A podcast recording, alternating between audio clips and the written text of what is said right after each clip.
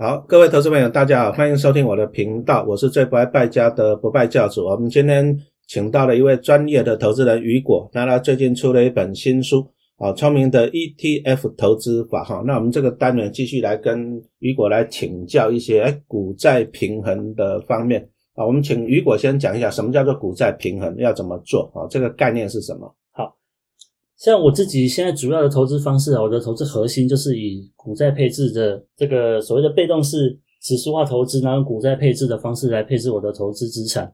那所谓所谓叫资产配置啊，我们就是把资产分配到不相关的投资标的上。我举例来说，如果你今天买的是零零五零跟零零五六，一个是在往前冲的高成长个股，一个是零零五六在配发高现金股利的个股，对我来说这个不叫资产配置，因为你的资产全部都在股票市场里面。如果当股票大跌的时候，这两档全部都会大跌，没有谁会保护谁。好，那我们在做资产分配的时候，其实你要把它分析到完全不相关的。举例来说，有哪些是可以配的呢？呃，股票是一种，另外一个是债券，那这两个比较不会互相影响，有时候甚至是负相关的。还有其他的，比如说黄金、原物料啦，或者是房地产啊，这些其实都是不同的资产。那你可以互相来做你的搭配，有的人当然，如果你比较有钱，你有一栋房子在收租，这个也是一个不同的资产分配。好，那对于投资人来说，我们最常使用的其实就是股票跟债券的分配。为什么呢？因为这两个基本上互不影响。股票上涨的时候，债券不一定会跌哦，它也是会跟着上涨，而且债券会固定的配发利息给你，所以它等于达到一个稳定的效果。那有时候当股票大跌的时候，因为避险的关系，资金会转到债券市场去，所以债券的价格反会上涨。那两者相抵消情况下，别人的股票大跌五十趴，但是你的资产配置只会跌二十趴。等到下一次股市要反转回来的时候，你的起步就是比人家早，比人家快。所以我觉得这是做资产配置的很重要的原因。哦，资产配置刚刚雨果就讲到一个重点，你要放在不相干的，啊，放在不相干的，比如说股票跟债券这种不相干的，或者说。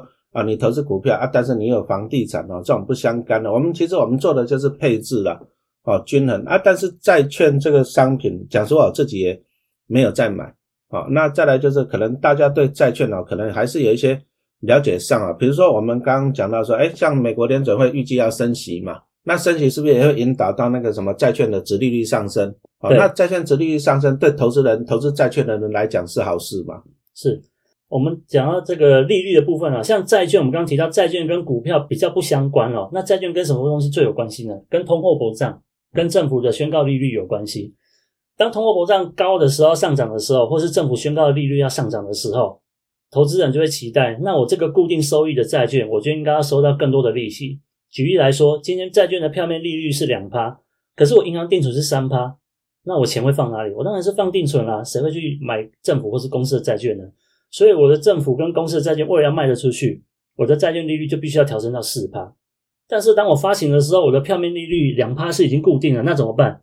我只好叠价，让我的买进价格更低，低到我的债券值利率达到四趴的时候，投资人才愿意买进。这时候债券就会有价格的损失。那那对股票跟债券我们这个配置的方式来说啊，其实我们不会去在意债券的价格涨跌。就跟我们不会去在意股票的价格涨跌一样，因为这都是未来无可预知的。而我只知道，我只要做好股债配置，再做好债平衡，我就可以把我的资产做所谓的涨多的获利了结。那跌的或者是涨的比较少的，我就可以帮他做加码。啊，举例来说，呃，债券配置哦，有两个方式。第一个，我们最常听到专家在讲，就是依据你的年龄做搭配。比喻来说，用一百减掉你的年龄的十位数。假设你现在三十岁。你就配置七十趴的股票跟三十趴的债券，如果是五十岁，你就配置五十趴的股票跟五十趴的债券，啊，这是一个方法。那第二个方法呢，这是我自己比较自己会用的方式，就是依据你需要变现的时间来做调整。因为我的每一笔钱存，因为我们刚刚提到一年龄调整，这笔钱指的都在存退休金。可是我存钱不一定是为了存退休金，我可能是存十年以后要用到的小孩教育经费。那我的债券跟股票的搭配比例要怎么调呢？我的方式是，你可能在剩余五年以上的时间的这笔投资目的，你就用八十跟二十的方式去搭配。我一样都用股票去冲，那我至少也保留五年的时间。如果当我碰到股市下跌的时候，我有五年的时间可以等它涨回来。所以我尽量我股票配了百分之八十的比例。那只要每接近你要用钱的时间每少一年，比如说是剩四年、剩三年，我的股票就会少十趴。一直到最后我要用钱的前一年，我的股票会调整到四十比六十，债券的比例是到六十，甚至是三十比七十，看你的这个风险承受度有多高。那每一年要调整这一个债券跟股票的比例呢，就是所谓的呃再平衡。哦，我讲一下再平衡，再再平衡就是我们要修正股票跟债券的资产比例，因为每一天每一年股票跟债券它都有一个涨跌嘛。那只要有涨有跌，你的资产比例就会不一样。假设我一开始设定的是八十比二十，过一年之后股票涨得非常多，现在变成九十五，债券的比例只剩五了，那怎么办？我就设定每年的固定一个时间点，不管是每年的第一个交易日，或是你选你的生日也可以，我就把股票卖掉，让它只剩下资产百分之八十，拿来的现金呢拿去买债券。那这时候你就可以达到股票涨多了卖掉获利了结，然后去买那个还没有怎么涨的债券去加码。等到哪一天股市崩跌下跌的时候，比如说。股票的资产比例只剩下百分之六十，你的债券已经达到百分之四十了。这个不代表你的债券涨很多，这代表的是也有可能是你的股票跌很多。那这个时候就可以把债券卖掉。这个时候债券啊，其实你就把它看成是你的银行定存，我可以加码的现金一样。我把债券百分之二十卖掉，把这笔现金呢拿来买这时候跌多的股票。我们等待股票下次的反转上来，我的获利就可以借着股票而增加了。那我们透过。呃，一些美国的网站啊，去回测过去美国这二三十年来的一些绩效表现。你有透过做股债再平衡的这个资产配置方式呢，你的获利时间会比你完全只投资股市的这个时间呢，还要再来的长一点。那你有做再平衡呢，因为比你不做再平衡的时间还要再来的长一点。好，那我刚好提到说这个股债再平衡，它有设定一个时间嘛？这里面其实也有两个方式。我刚刚提到的是，你在一年里面选一个固定的时间做股债的再平衡，那这个也是大多人会用的方法。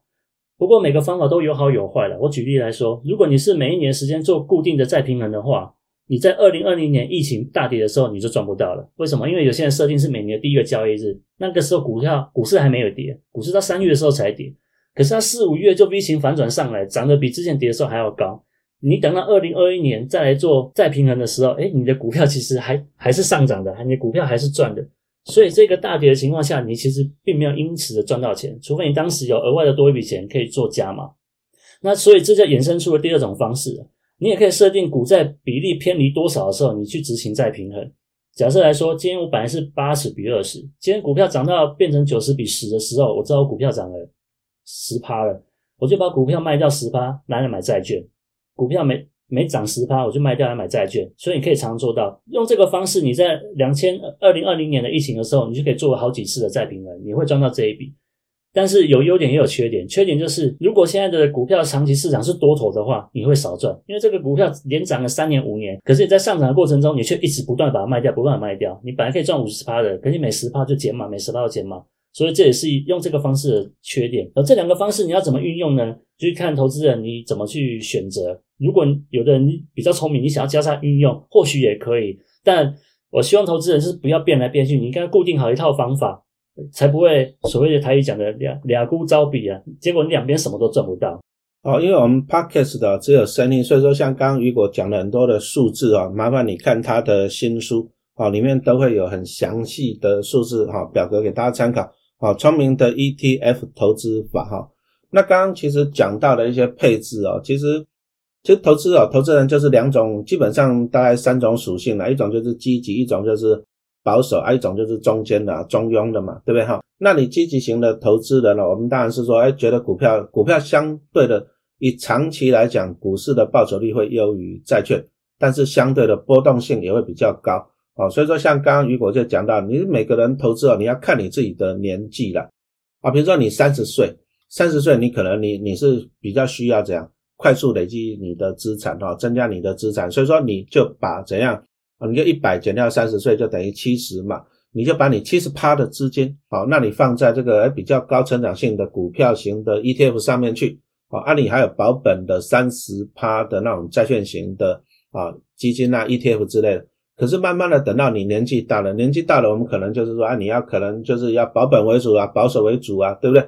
好，所以说比如说等到你七十岁了，那你就要反过来，你七十趴是投资在债券，然后三十趴的钱是投资在这个什么股票上面啊，这个是随着年纪来调整。那其实这个也是仅供参考而已啦。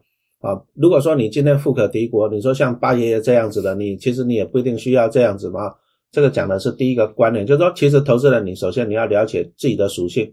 如果你是偏向保守的，那你可能你这个债券型的要多一点啊。啊，你年轻，你又想要积极一点的好，那你就股票型多一点哈。那再来的就是再平衡的观念。其实刚刚雨果就讲到一个重点，好，再平衡就是说你就是适度的获利了结啊。那比如说股票大涨，你就把它了结，啊了结完了你就去投入债券，你就把钱 parking 在那里。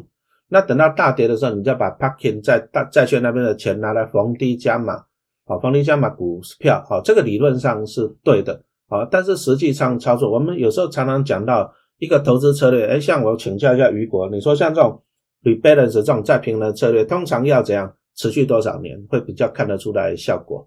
大概不是一年两年吧？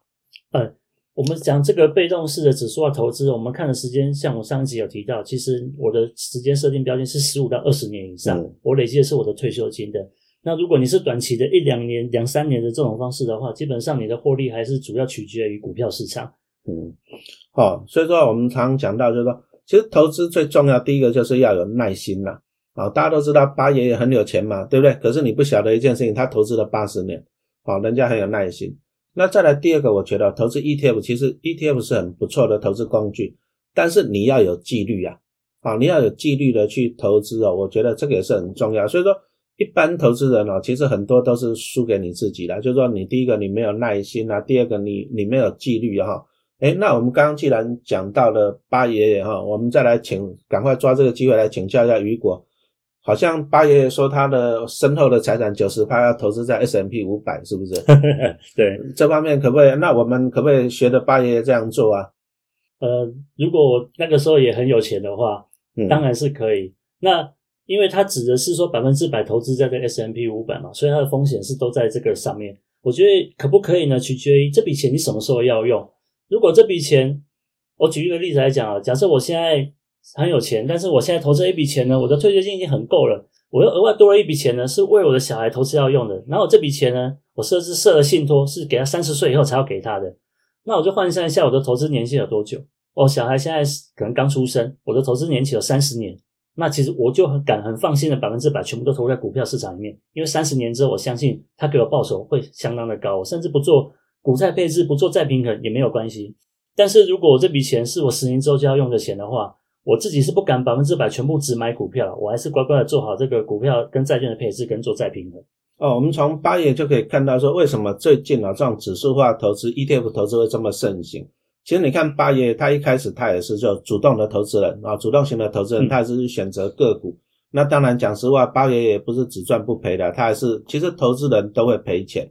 啊，但是他就是赚多赔少，可是慢慢你看他第一个他年纪大了哈，啊再来就是可能他觉得说下一代吧，可能也不需要那么辛苦研究了啦，啊研究股票讲真也蛮辛苦的。你说人家八月，他他最有乐趣的就是翻开一叠五百页的财报在那边看，啊这个真的不是普通人能够做得到的，对不对？太难。啊那他就觉得说，那他的下一代啊有钱也要有闲嘛，不要那么辛苦，然后他就去买那个 S M P 五百指数。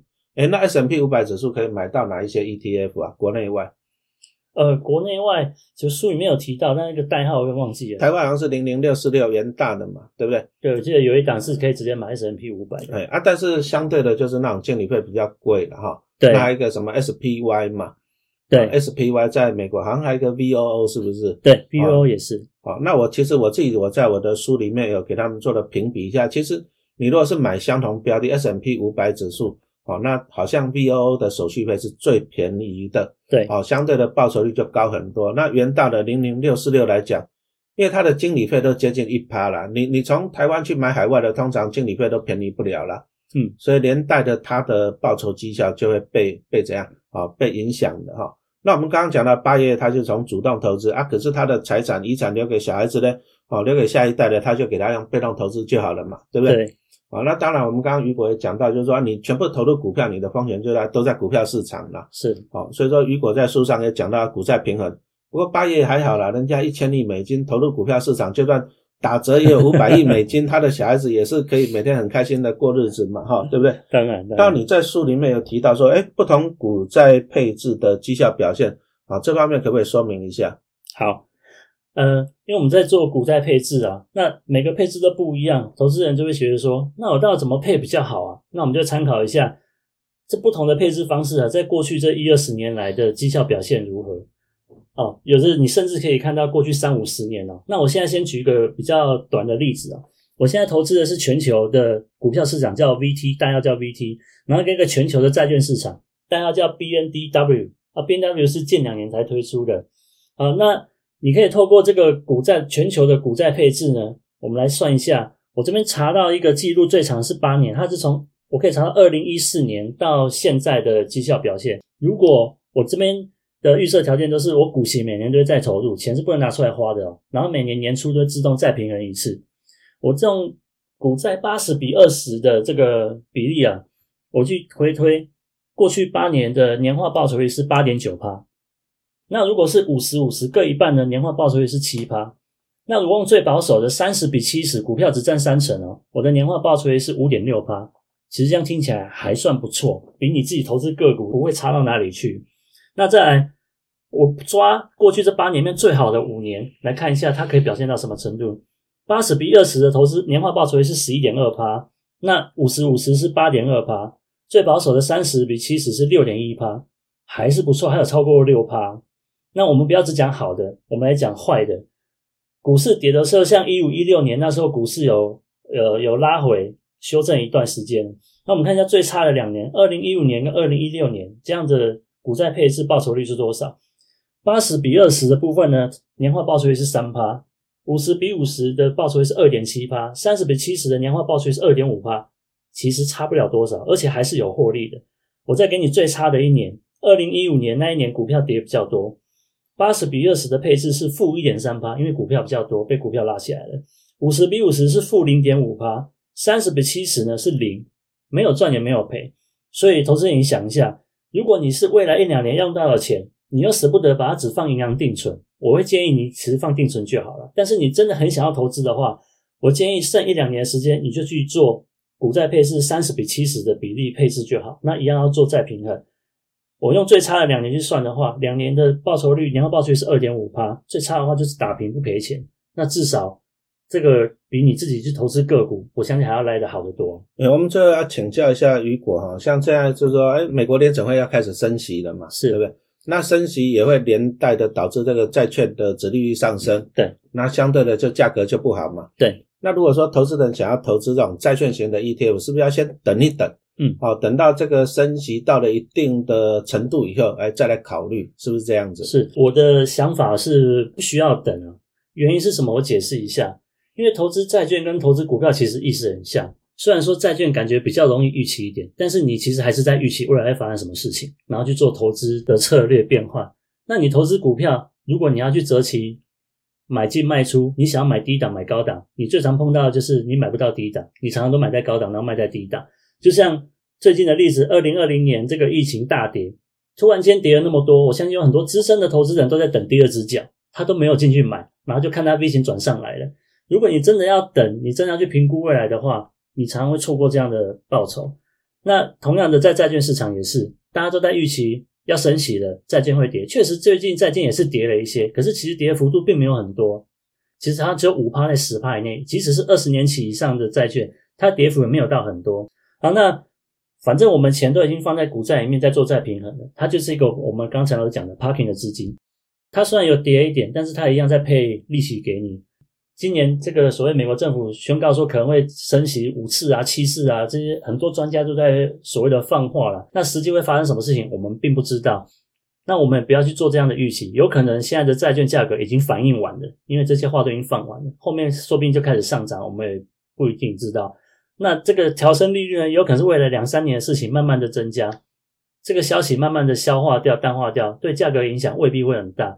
所以在同样的心态，我在股票不去预期未来，我同样在债券也不去预期未来，我就是做好我的股债配置，用我的方式乖乖的做，定时的做就好了。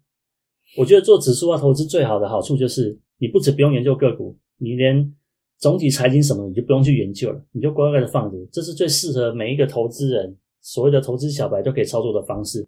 那如果你很有兴趣对这个财经产业去做深入研究的话，当然也可以，或许你的报酬会因此而提高。但我觉得那个是事后要学习，然后去试试看的，你也不知道你的绩效会如何。在这个之前，我就我建议投资人就乖乖的做好股债配置跟债平衡就可以了。